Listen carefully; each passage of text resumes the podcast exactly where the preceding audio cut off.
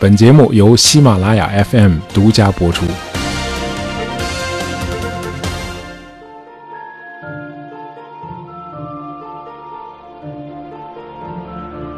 有一种作品，无论是书还是电影，你欣赏这个作品的时候，就好像你是在和作者一道在玩某种智力游戏。啊，这种游戏一般有一个规律啊，就是你总会败下阵来，啊，因为作者总能胜你一筹，你永远也猜不出下一步会发生什么，啊，你唯一可以肯定的是，这部小说或者电影越往后发展，它带给你的意外和吃惊就越多，而结尾带给你的意外是最让你震惊的，啊，大家猜对了，我说的就是那种优秀的侦探推理作品。那么，在全世界所有的侦探推理小说家中，谁又是佼佼者呢？那么，大家公认的应该是一位女士啊，就是阿加莎·克里斯蒂啊。这位女士也是世界上最畅销的小说家啊。据统计，她的小说迄今已经卖出了超过二十亿册，被翻译成一百零三种语言。阿加莎在我们国家也拥有大量的读者，包括我本人以及我已故的母亲。啊，另外，阿加莎的小说很多还都搬上了荧幕。呃，包括在我们国家也家喻户晓的那个尼罗河上的惨案和东方快车谋杀案，啊，除了在小说方面的成功，阿加莎还打破了另一项世界纪录，她创作了一部在舞台剧历史上最经久不衰的话剧，啊，这部话剧叫《捕鼠器》，呃，这部舞台剧从1952年11月25日首演以来，每晚都在伦敦西区上演，场场爆满。一直到去年三月，因为新冠肺炎疫情的爆发啊，才不得不停演。那么迄今已经上演了近两万八千场了。在我们国家的上海，啊，也有两个剧团，分别于一九八零年代和二零一二年把这部话剧《捕鼠器》搬上了舞台。呃，这《捕鼠器》也是个推理故事。呃，阿加莎创作的七十八部长篇小说和十五本短篇小说集，绝大多数都是悬疑侦探故事。啊，大家知道这种所谓侦探推理小说是最不好写的，因为你必须比读者要更高一筹。要是读者还没读到全书的三分之一就已经猜到凶手是谁了，那您还是别写侦探小说了。呃，那有朋友可能会说，这阿加莎肯定是个天才啊，如此的多产，而且他创作的很多推理小说还都是传世经典，那显然是上帝在扶着这位女士的手在创作了，是这样吗？阿加莎自己已经告诉我们了，不是的。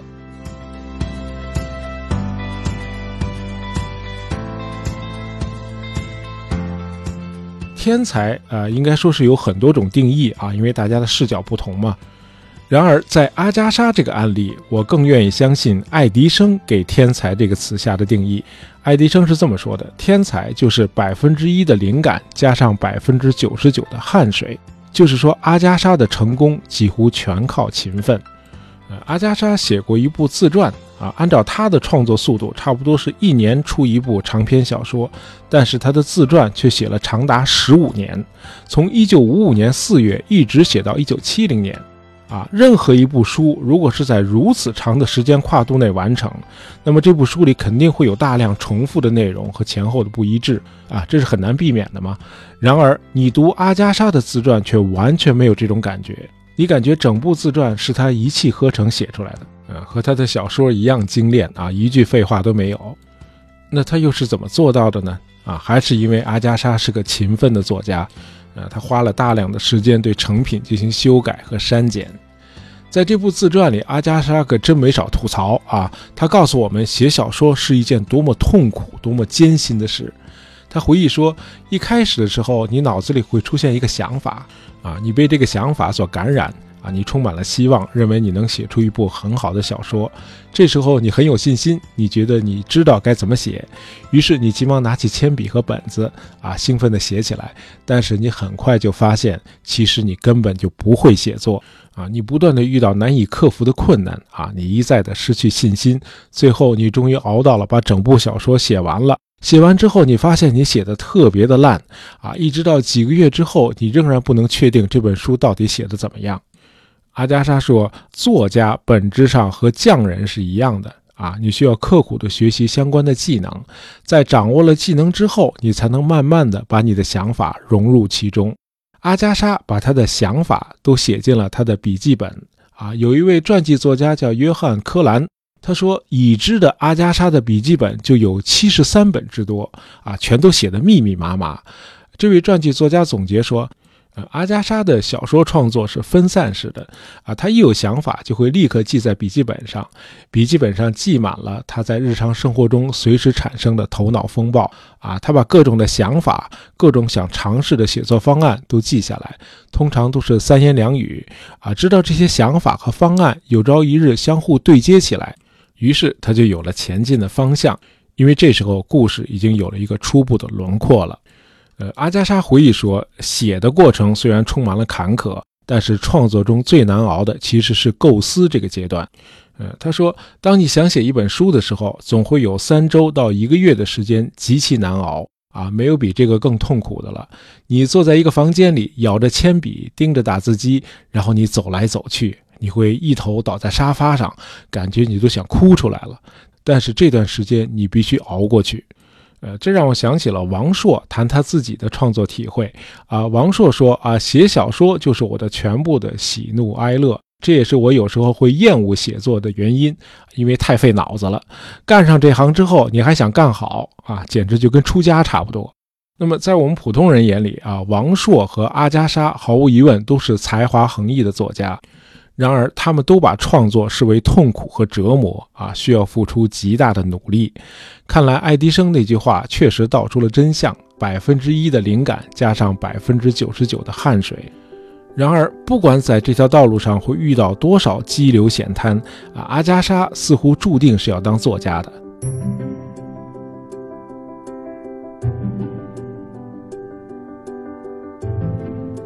阿加莎一八九零年九月十五日出生在英国德文郡啊，一个相对比较富裕的家庭啊。她是三个孩子中最小的一个啊，哥哥和姐姐都比他大很多。那么父亲呢，是一位有内涵的绅士，母亲也很有文化修养。阿加莎在自传里回忆说，三个孩子中，母亲最爱的就是她。呃，母亲认为阿加莎在八岁以前不应该学习阅读啊，这样更有利于他的心智发展。然而，出于好奇心，阿加莎在四岁的时候就已经自己偷偷学会了阅读。啊，要不是保姆告密啊，母亲很长时间都会被蒙在鼓里。啊，虽然姐姐已经被送到了一所寄宿学校，但是母亲坚持认为应该让阿加莎接受家庭教育，哎，别去上学了。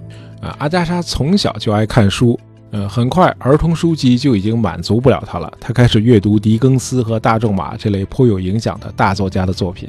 呃，一九零一年四月，十岁的阿加莎就已经创作出了她的第一首诗啊！这首诗还被刊登在地方报纸上。就是在这一年，她父亲去世了。这时候，阿加莎的大哥哥已经加入了英军啊，在海外服役，姐姐也嫁人了。那么家里只有阿加莎和母亲两人啊，经济状况也是每况愈下啊，家里已经请不起家庭教师了。母亲只好把阿加莎送到了当时生活还比较便宜的法国巴黎，在那里上寄宿学校。一九零七年，十七岁的阿加莎毕业后回到英国，发现母亲病倒了。那么，为了避开英国寒冷的冬天，阿加莎决定带着母亲去埃及过冬。啊，母女俩在埃及开罗的一家酒店里住了三个月，还乘船游览了尼罗河和不少当地的古迹。啊，这个时候的阿加莎绝对不会想到，三十年后，也就是一九三七年，他会创作出那部享誉全球的《尼罗河上的惨案》。啊，由这部小说改编的电影，自改革开放初期引进中国之后，广受中国观众的欢迎，啊，几乎成了当时的一个文化事件。啊，这当然是后话了。那么，阿加莎的第一篇短篇小说就是从埃及回国后创作的。那年她十八岁，当时她患了流感，需要卧床休息。那么在母亲的鼓励下，阿加莎在病床上创作了短篇小说《美女的房子》。这篇小说大概有六千字啊，很遗憾我没有读过。呃，传记作者珍妮特·摩根评论说啊，这篇小说尽管有文体上的缺陷，但是故事还是令人信服的。那么几年后，一战爆发了，阿加莎参加了英军的志愿救护队，在药房工作。啊，由于他非常的好学啊，居然还取得了药剂师的资格证。呃，在工作中，他发现医疗事故大部分都是因为配方的药量计算出现了错误。呃，这为阿加莎日后创作侦探小说提供了很好的知识储备。那熟悉他作品的朋友都有印象，阿加莎在作品中非常善于设计毒药。在他的笔下啊，这些毒药既致命又很难被检测出来。有人统计，在阿加莎的六十六部长篇悬疑小说中，有三十多起谋杀案的死因是毒药。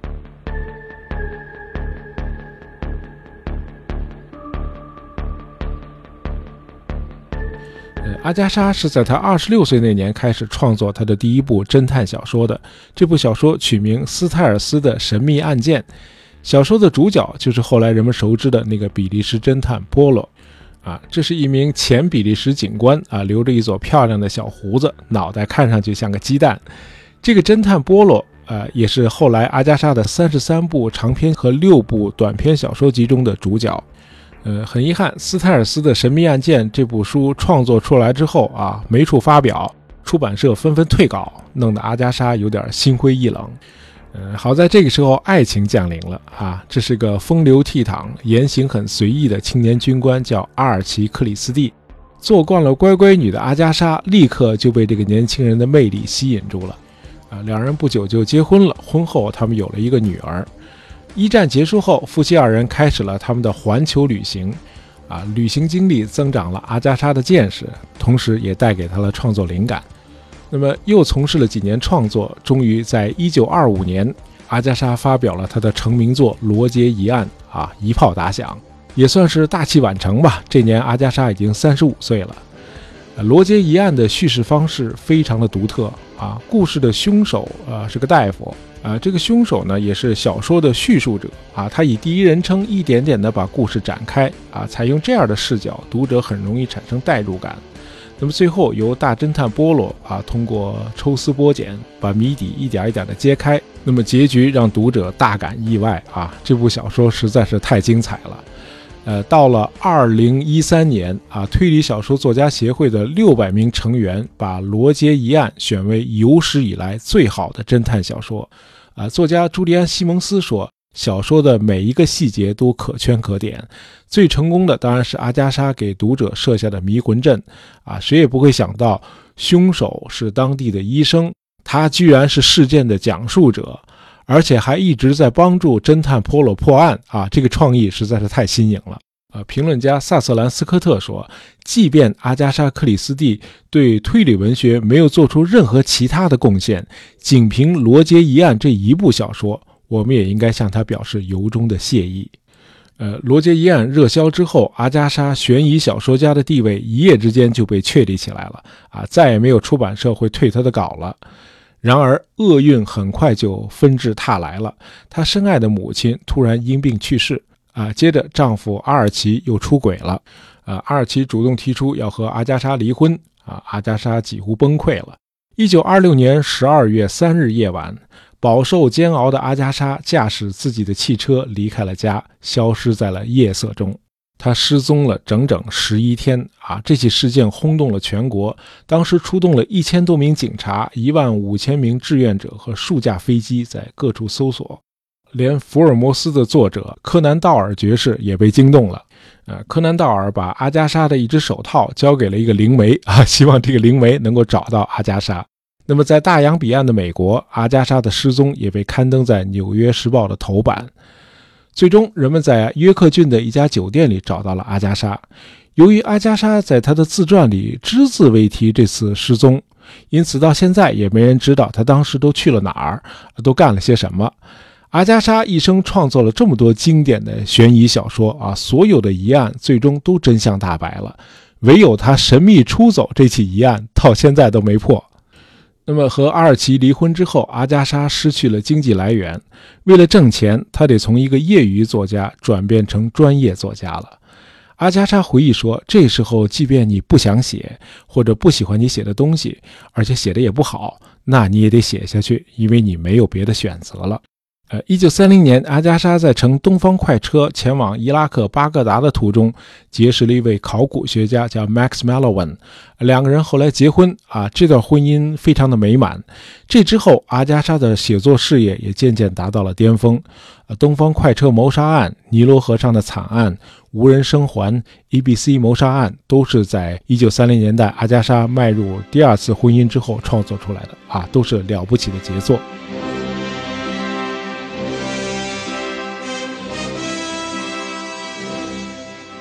今天的我们，无论是做自媒体，还是在餐桌上给你的朋友讲故事，阿加莎都是一个很好的老师，因为她能教会我们很多讲故事的技巧。那么，我给大家总结一下啊，呃，咱们前面说了，创作侦探推理小说是非常困难的啊，因为除了塑造人物，你还得编排一场高智商的智力游戏。那么，与普通作家一样，阿加莎也想通过研究他周围人的性格啊，以获取创作灵感。但是这好像行不通，理由很简单，阿加莎的创作题材是悬疑和谋杀，这就麻烦了，因为他没法把周围的熟人和日常平淡的现实生活放到虚构的悬疑环境中去，于是他就只能从陌生人下手。阿加莎会记下他在公共场合看到的陌生人，从他们的长相和微妙的举止来探究他们的性格，以塑造他书中的人物。啊，比如大侦探波洛的形象就源自阿加莎在公交车上见过的一个穿着考究、啊相貌举止却很滑稽的比利时人。阿加莎的语言非常的简单啊，他深知很少有读者会喜欢复杂难懂的文字，句子越短越简单明了，效果就越好。呃，即便你的英语是处在中等水平啊，读阿加莎小说的原文应该是没有困难的啊，非常好懂。然而，语言虽然简单，阿加莎小说中的情节以及由主要情节派生出来的那些次要情节，对读者来说却是个不小的挑战。啊，阿加莎有本事挑起你的好奇心，啊，让你不由自主地想去猜到底谁是凶手。那么，他的故事都是怎么编排出来的呢？啊，一般来说，整个故事都是从一个点开始，这个点就是一起谋杀案。啊，他要设计出凶手以及谋杀的方式，然后他要设计出谋杀的动机。那么，为了让你猜不到谁是真正的凶手，他会让很多人都有嫌疑。我说，朋友们，当时你们在座的每个人都是有嫌疑的，杀死他的可能是某个名誉被他破坏了的人。或者某个家庭被他父亲，他让这些人都有动机，都有时间去作案。阿加莎会在小说的前半部分一点一点地告诉你所有嫌疑人可能的作案动机。那么在这个过程中，小说的悬念就越来越强了。这时候节奏很重要啊，因为读者一直在跟着你走。读者们自己也在仔细地研究所有的线索，尝试自己去解开那个谜团，找出谁是真正的凶手。这时候，阿加莎就运用大量的对话和人物之间的互动来推动情节，促使读者自己得出结论。正当读者积累线索、顺藤摸瓜，认为自己已经找到了凶手的时候，阿加莎突然又让另一个人被谋杀了。呃，这会让读者们感到极为的震惊啊！读者发现自己完美的推断竟然是错的，凶手并不是自己认为的那个人。那么到最后，小说中的侦探会把所有相关的人都召集到一个房间里，给他们讲述他的推理过程，把凶手从他们中间找出来。